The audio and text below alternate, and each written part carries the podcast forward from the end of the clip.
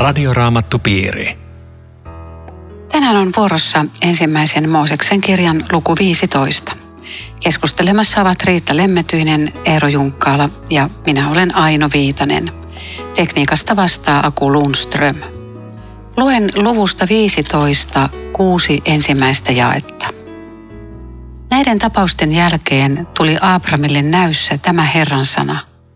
Älä pelkää Aabram. Minä olen sinun kilpesi ja sinun palkkasi on oleva hyvin suuri. Abraham sanoi, Herra, minun Jumalani, mitä sinä minulle antaisit? Olenhan jäänyt lapsettomaksi ja minun omaisuuteni perii damaskolainen Eliezer. Abraham sanoi vielä, ethän ole antanut minulle jälkeläistä ja siksi palvelijani saa periä minut. Mutta hänelle tuli tämä Herran sana, ei hän sinua peri, vaan sinut perii sinun oma poikasi. Ja Herra vei hänet ulos ja sanoi, katso taivaalle ja laske tähdet, jos kykenet ne laskemaan. Yhtä suuri on oleva sinun jälkeläistesi määrä.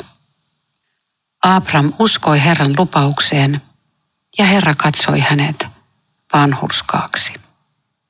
Abram oli juuri voittanut taistelun. Hän vaikutti vahvalta ja onnistuneelta ja kuitenkin Herra ilmestyy näyssä Abramille ja sanoo ensi töikseen, että älä pelkää, minä olen sinun kilpesi. Minkä ihmeen takia Jumala ilmestyi Abramille ja sanoi tällä tavalla? No siis, tässähän voi olla kulunut aikaa. Tämä kyllä alkaa näiden tapausten jälkeen. Mutta se on ihan mahdollista, että tässä on kulunut vuosi tai kymmenen vuotta – Siis, koska nämä kertomukset, nämä niin kuin tällainen teleskoopinomaisesti, niitä pannaan pakettiin, mutta tässä on vuodet voineet vieriä, tai emme tiedä. Ja, ja tota, minusta tässä tämä tilanne on sellainen, että tuon jakeen kaksi, Abrahamin kysymys, Herra, minun Jumalani, mitä sinä minulle antaisit, olen jäänyt lapsettomaksi. Niin tämä on Abrahamin kova kysymys. Se on se niin kysymysten kysymys. Jumala on luvannut siunauksen lapsen kautta, mutta lasta ei ole tullut. Ja nyt se on tässä yhdessä lauseessa ja, ja mä luulen, että jos tästä on mennyt kymmenen vuotta, niin Abraham sanoo tämän Jumala miljoona kertaa. Tämä sama lauseen. Että hei Jumala, mitä sä mer- merkkaat, kun sä sanot tuommoisen lupauksen, eikä mulla ole lasta. Ja tähän Jumala sanoo, älä pelkää. Tämä on mun tulkintani tästä. Näiden tapausten jälkeen siis voi, voi ajatella, että että jonkinlainen masennus tässäkin on ehkä taustalla, koska olihan Abraham kokenut Jumalasta isoja asioita, että hän lähti tuntemattomaan maahan ja sai johdetusta ja sotavoiton ja aineellista hyvää. Ja... Mutta Jumala, pakko kysyä sulta, mitä tästä tulee? Sehän on se, se oleellisin, niin se, se puuttuu multa ja musta on kamalan kaunis kysymys, ihan suoraan rehtiä tämmöistä pohdintaa, että tota, tämä on mun kysymys, että mulla on, mulla on luottamuspula. Mä, mä, mä oon pettynyt sinuun, että ei olla tässä vieläkään pitemmällä. Että oot sä tosissaan ollut ja mitä tästä pitää ajatella?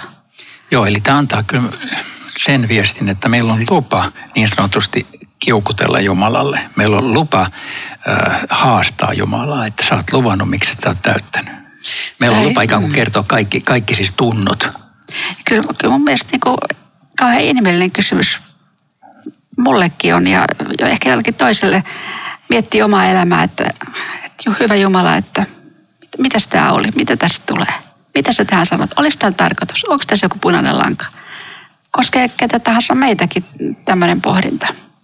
No sitten kun Abraham aika, aikamoista elämän koulua käy. Ensin hän valehtelemalla saastaa karjaa ja omaisuutta, mutta vaimo meni Faaraolle vähäksi aikaa sitten hän joutuu sotaan pelastaessaan veljenpoikansa Loottia, mutta hän ei ota ei langan pätkää, ei sandaalin hihnaa. Olisiko tullut kuitenkin semmoinen ajatus, että mä en ottanut mitään, missä mun turva on? Olisiko mun kuitenkin pitänyt sen Sodoman kuninkaan kanssa tehdä jotakin sopimuksia? Tavallaan, että tuleeko se semmoinen ajatus, että niin kiusaavia ajatuksia omaisuudesta ja ihmisturvasta – että et kun hän on ka- kaikilla lailla niin kuin tössii tässä koko ajan. En mä, en mä semmoista kuule Niin, siis toisaalta voi olla, että kaikki mahdolliset kiusaukset on ollut pää päällä. Siis että, että tota, totta kai se on, se on samalla inhimillinen ihminen kuin mekin ja, ja matkan varrella kaikki, kaikki asiat on voinut ruveta tökkimään vuorollaan. Mutta tässä pitää ehkä tiedostaa semmoinen ero, että onhan nykyäänkin lapsettomuus valtavan suuri tuska. Mutta se oli niin kuin tuossa, tuolla päin maailmaa tuolloin, siihen latautui vielä paljon enemmän, että, että jos sulla on jälkeläinen, sulla on tulevaisuus, sä elät niissä lapsissa edelleen, ei ollut mitään ylösnousemususkoa. Ja siinä oli se semmoinen... Niin, Jaa. kyllä juuri noin, mutta sitten siihen tulee vielä tämä bonus, että se lapsi oli se, jonka oli määrä tuoda siunaus koko maailmalle. Kyllä. Eli siis, että Jumalan lupaus tuntuu turhalta. Se Joo. tuntuu, että Jumala ei ole hievahtanutkaan liikkeelle siinä asiassa, minkä hän on kerran sanonut. Ja, ja vaikka olisi joku toinen mies kuin Abraham, niin niin sen, sen tuska olisi varmaan ihan samantyyppinen, että, että kaikki päättyy sitten minu, minuun, koska ei ole jälkeläistä. Että Vanha testamentti on täynnä näitä sukuluetteloita. Isät eli pojissa ja seuraavissa sukupolvissa. Uudessa testamentissa kaikki päättyy yhteen sukuluetteloon Jeesuksen. Sen jälkeen niitä ei enää ole, koska on ylösnousemususko. Ei tarvita enää tätä ajattelua. Mutta siis tämä on, tää on tavattoman kipeä kysymys, että, että Jumala, nyt mä kysyn, että sano, mitä tästä pitää ajatella, missä nyt mennään. No se oli siellä omassa teltassaan masentuneena pimeässä nurkassa kyhjötti, mutta sitten Jumala tekee jotain ihmeellistä. Muuten tämäkin on, tämä älä pelkää Abraham. Abraham. Siis mehän ollaan ehkä totuttu, kun me raamattua luetaan, että se, se toistuu täällä kirjassa satoja kertoja. Siihen, siihen niin kuin turtuu. Ja mä tässä jäin niin kuin oikein miettimään, että miksi niitä on niin paljon. Miksi Jumalalla on tarve sanoa näin.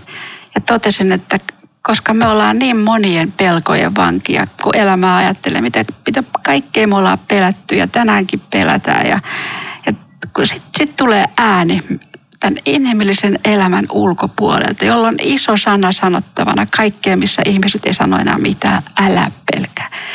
Onhan se valtava sana myös tänään jokaiselle.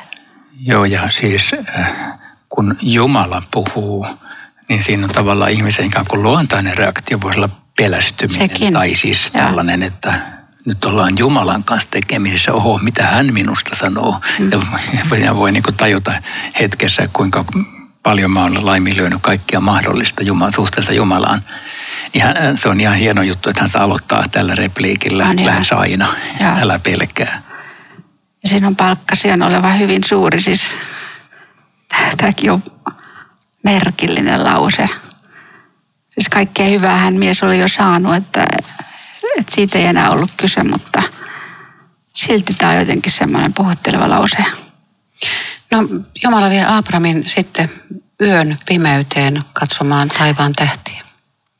Joo, se on, se on jännä jae, koska se, se ei niinku tavallaan avaa meille, että miksi pitää ruveta tähtiä laskemaan. Mutta silti on musta niinku viehättävä ajatus, että tuu ulos sieltä teltasta, on pimeä lähi yö, taivas täynnä tähtiä. Okei, Abraham, aloitas laskeminen. Mä oon miettinyt mielessä, että hetkinen, mistä aloittaisi. Ah, siellä on Otava, se on kyllä vähän eri asennus kuin meillä, mutta se on siellä. Okei, aloitetaan siitä vaikka yksi, kaksi, kolme, neljä, viisi, kuusi. Hei, äs menee sekaisin. Nämä on tosi vaikea Joo. laskea. Ja me emme tiedä, kuinka paljon pitkälle Abraham osasi laskea, mutta varmaan lasku täytyy loppu paljon ennen kuin tähdet.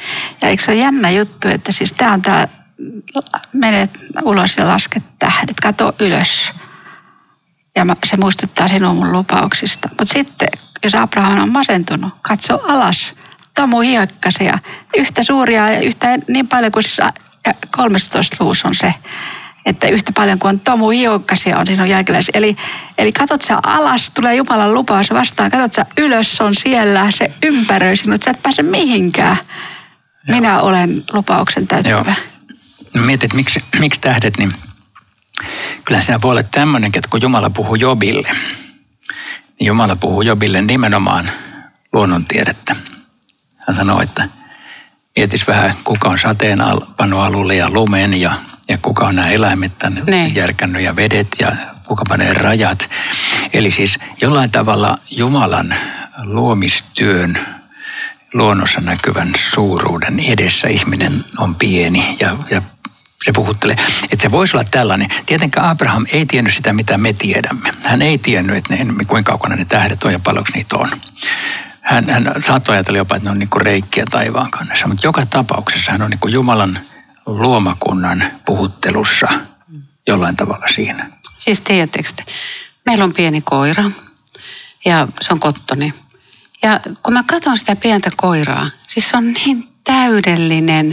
Kaikki sen tassut ja raajat ja sen kuono ja silmät ja korvat ja sen turkki. Miten söpö se on ja miten täydellisesti se toimii. Siis kun mä ihailen sitä, niin mä en voi olla miettimättä sitä, että miten hienosti Jumala on tehnyt tämän. Ja se on vain yksi koirarotu. Oho, koira-ihmiset voi ymmärtää, että mä en ymmärrä. Ja sitten sit kuinka paljon niitä Joo, koirarotuja on, kyllä, ja kuinka kyllä. paljon eläimiä on ja, ja luonnon ihmeellisyys, se on ihan valtavaa. On, ja siis sanohan Jeesus vuorisaaresta, että katselkaa kedon kukkia ja taivaan lintuja. Ja musta se on tässä samassa linjassa. Mm. Eli että Jumala puhuu näiden kautta. Ja sitten toisaalta siinä on semmoinen kehotus, että, että siirrä se katse nyt pois itsestäsi ja kato itses ulkopuolelle ja näe, kuka minä olen ja mitä minä täällä teen. Se on tämmöinen psykologinen iso merkitys mm. tämmöisellä. Mutta se on masentuneelle ihmiselle tosi vaikeaa. Niin on, niin on. Ja, ja tosiaankin masennukseen ei ole mitään semmoista helppoa yksinkertaista lääkettäkään olemassa, paitsi lievään masennukseen. Mutta tota, silti, silti nämä on nyt semmoisia asioita, joita me yritetään opetella. Mutta sitten Jumala on niinku yhä edelleen lupauksensa takana, että sinut perii, siinä on oma poikasi. Että tässä oli niin väkevä lupaus. Tässä lupauksessa on se ongelma, että kun niihin liittyy aina odottamista – ja me ei tykätä semmoista. Mä tykkään yhtään, jos tietokoneella joku homma ei toimi ja mä räplään ja painit sekuntia, minuuttia. Ei tästä ole mitään. Ei voi olla. Tämä ei niin kuin ihmiselle sovittaa odottaminen, mutta Abraham oli 75-vuotias, kun hän sai lupauksen, 100-vuotias, kun hän sai pojan. 25, 25 vuotta meni. Mä ihmetyttää tämä. Sitten sanotaan vaan niin kuin neutraalisti jakeessa kuusi. Abraham uskoi Herran lupaukseen ja Herra katsoi hänet vanhuskaaksi. Tämä oli minusta mielenkiintoinen löytö. Mä luin tota yhtä saksalaista kommentaaria ja tota, tämä sana, tässä on käytetty uskoi, se on hebreaksi hemin ja se tarkoittaa samaa kuin kiinnittyä. Uskoi, hän kiinnittyi Herran lupaukseen. Ja mulle tuli mieleen tämmöinen, miten mä oon silloin tällä päässyt näkemään Saksassa ja, ja, ja Itävallassa, kun vuori kiipeilijä kiinnittyy vuoren seinämään, niin sehän on siis todella puistettavaa, katseltavaa. Se, sen koko elämä roikkuu sen yhden köyden varassa, joka on kiinni jossakin. Et jotain, jotain tämmöistä on tässä uskomisessa, että kiinnitty koko olemuksensa voimalla siihen Jumalaan, joka tämän lupauksen antoi. Joo, tämä jaehan tämä 1 Mooses 15.6. Niin se on ihan avajae taas raamatussa. Sen takia, että siihen rakentuu tosi paljon. Ja se on, se on hämmentävä, just niin kuin Aino sanoit, että se, se tulee tässä melkein niin kuin töksähtäen ja ilman mitään tarkempaa esittelyä, että se, se seisoo tumput suorina teltanovella ja laskee tähtiä ja yhtäkkiä uskoi Herran lupaukseen ja Herra katsoi hänet vanhurskaaksi. Ihan kuin se ei olisi aikaisemmin uskonut ollenkaan tai ollut vanhurskas, No, sitä ei nyt tässä pohdita, vaan että jotakin tapahtuu Abrahamin sydämessä. Siis ää, ei ole lasta vieläkään, vaikka sitten kun ne takaisin telttaan, niin ei siellä mitään lasta ole, eikä kuka odota mitään vauvaa.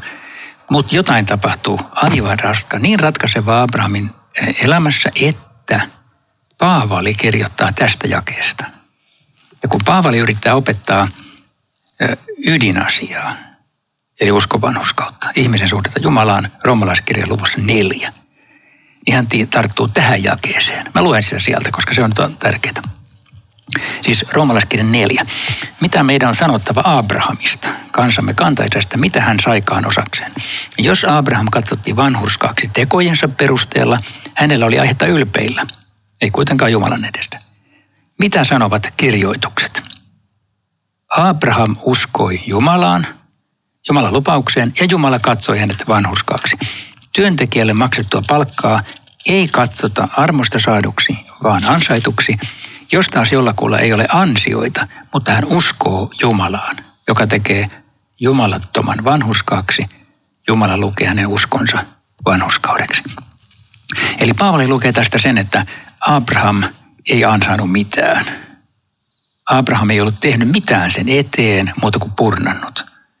Mutta nyt hän niin avaa sydämensä Jumalalle siinä on vanhuskas Abraham, siinä on, siinä on koko pelastus, siinä on kaikki.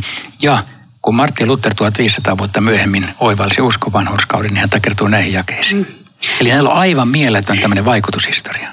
Ja, ja tästä Abrahamin uskosta Luther sanoi, että, että usko on sitä, että sä annat Jumalalle kunnian. Eli sä pidät Jumalan totuudellisena, hän tekee just sen, minkä lupaa. Tämä on Radioraamattu Piiri. Ohjelman tarjoaa Suomen raamattuopisto. www.radioraamattupiiri.fi Jatkamme keskustelua Riitta Lemmetyisen ja Eero Junkkalan kanssa ensimmäisen Mooseksen kirjan luvusta 15. Minä olen Aino Viitanen. Abraham uskoi ja Herra katsoi hänet vanhuskaaksi. Mitä se uskominen on? Siis seuraavaksi tästä kerrotaan myöskin liitosta, jonka Jumala solmi. Siis se, mikä on itselleni puhutteleva, on se, että se ei ole mitään tämmöistä, että Abraham, jos sinä nyt lakkaat ton päivittelemisen ja epäuskos, jos sinä rukoilet kolme kertaa päivässä, jos sinä olet hyvä aviomies Saaralle, jos sinä olet kunnon isäntä Orilles, niin minä katson sinut vanhuskaaksi. Minä teen sinun kanssasi liiton. Se jälkeläinen se vielä tulee, mutta muista tämä, jos. Ja tässä ei ole mitään semmoista, vaan Jumala pelastaa jumalattoman. Ota se vastaan, avaa sydän. Sä oot vanhurskas ja taivaskelpoinen, piste. Joo, Paavalihan korostaa just sitä jumalattoman vanhuskautta. Eli mitä sun, mikä edellytys on, että sä saat uskon? Se, että sä oot jumalaton. Sun, sun pitää olla mahdoton. Sun, sulla ei ole mitään, mitä sä tarjoat Jumalalle, mutta sä saat kaiken. Joo. Siis tästähän on kaunis kuva ristillä, kun ristin ryöväri kääntää katseensa Jeesukseen ja avaa sydämensä hänen sanoilleen. Niin siinäkin tavalla tämmöinen uskoi, kiinnittyy siihen Jeesukseen, muista minua, oli pelastettu. Ei muuta. Joo, tätä on minusta tärkeä sen takia korostaa, että ihmisen äh, luonnossa on taipumus yrittää aina Jumalalle tarjota jotain ja aina ajatella, että en mä ole tarjonnut riittävästi, pitääkö tehdä lisää. Ja nyt tätä Jumala vetää niin koko ajan matto alta pois. Älä tarjoa mitään, älä yritä mitään, kaikki on lahjaa alussa, keskellä ja lopussa. Ei uskoa muuta kuin tätä. Kyllä, nimenomaan. Tämä on se perustus ja pohja. Ja kuitenkin siitä tulisi seurata kristityn vaelluksessa, josta roomalaiskirja kertoo, että meidän tulisi pyrkiä lähimmäisen rakkauteen, pyrkiä hyviin tekoihin. Ne ei ole pelastuksen ehto, mutta kuitenkin jollakin tavalla se usko näkyy kristityssä ja hänen käytöksessään lähimmäisiä kohtaan. Kristityn elämässä on tiettyjä asioita, Luther nimittäin näitä pieniksi kehoitukseksi, jotka, jotka sävyttää sitä meidän arkea, että siitä tulee hyvä. Mutta se ei ole sitä Jumalan puolelta, että jos teet näin, jos toimit näin, niin sitten voidaan puhua siitäkin, että sä kerran pelastut. Se, se, se on kokonaan pois siitä. No hei, onko tässä sitten semmoinen vaara, että kun armoa julistetaan armoa, armoa, armon päälle vaan, mitä me saadaan – niin sitten ihminen ajattelee, että no okei, eihän tässä on mitään väliä sitten, miten mä, mä elän kuin pellossa. Että kun kaikki on kerran armoa, niin eihän sillä, mun ei tarvitse ei, tehdä mitään. Ei, ne on, ne on niin kuin tavallaan eri asia. Totta kai tuo kiusaus on olemassa, mutta kun me puhutaan pelastuksesta ja suhteesta Jumalaan, niin siihen ei saa laittaa niitä, niitä että sun täytyy tehdä jotenkin. Tai se, se täytyy kerta kaikkiaan sulkea ulos. Ja sen takia meidän täytyy julistaa tässä kohdassa, että vaikka sä olisit kaikissa kohdissa tyrinnyt – ja tehnyt kaikki mahdolliset synnit, sä saat sataprosenttisesti kaikki anteeksi tässä ja nyt Jeesuksen takia. Se on niin kuin ihan absoluuttinen. Sitten on toinen asia se, totta kai sä sitten siitä ilosta lähdet palvelemaan Jeesusta ja niin edelleen, mutta älä, et sä sillä pelastu. Etkä sä myöskään lisää mitään siihen pelastukseen. No jos et sä iloitse, etkä lähemmistää ilosta. Mm. No eiköhän sitä jotakin iloa synny. tota, Mutta tämä on varmaan sellainen kilvotteluaihe kristityillä siis ihan jokapäiväisessä vaelluksessa, että, että ei menisi lain alle. On joo ja, ja, ja sä, sä viittaat ihan oleelliseen asiaan, koska tämä, mistä me nyt puhutaan, tämä jae kuusi, niin, niin meidän pitää kuunnella tätä sanaa aina uudelleen ja uudelleen, koska me ollaan aina näitä tämmöisiä sieluja, jotka varmistelee yhtä ja toista. Se Riitta, on siis Riitta, oot sä ollut joskus elämässä lain alla? Kysyn vielä. Kerro. 19 vuotta, se oli, se oli aivan järkyttävää elämää ja mä, mä, mä varmistelin koko ajan. Siis meidän semmoinen yksi perusoppi siellä oli. Missä siellä?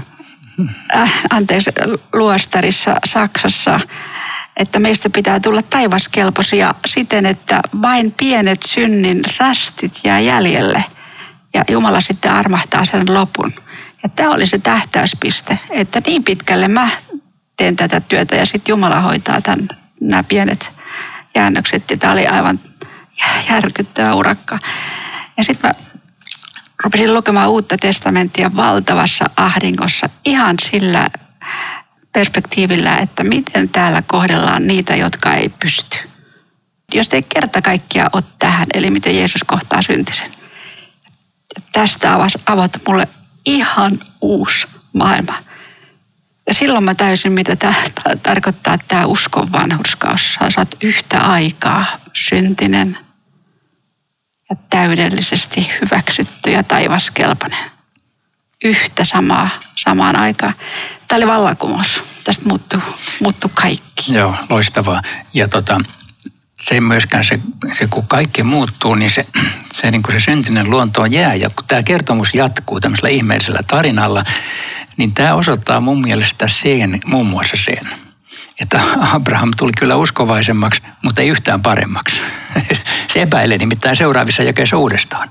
Eli ei ne epäilykset poistunut, mm. mutta jotakin oli tapahtunut, niin kuin sellainen niksahdus, ja. että mm. nyt mä oon vaan Mutta hei, mä luen tämän jakeen kahdeksan. Mutta Abraham kysyi, Herra minun Jumalani, mistä minä voin tietää, että saan sen omakseni?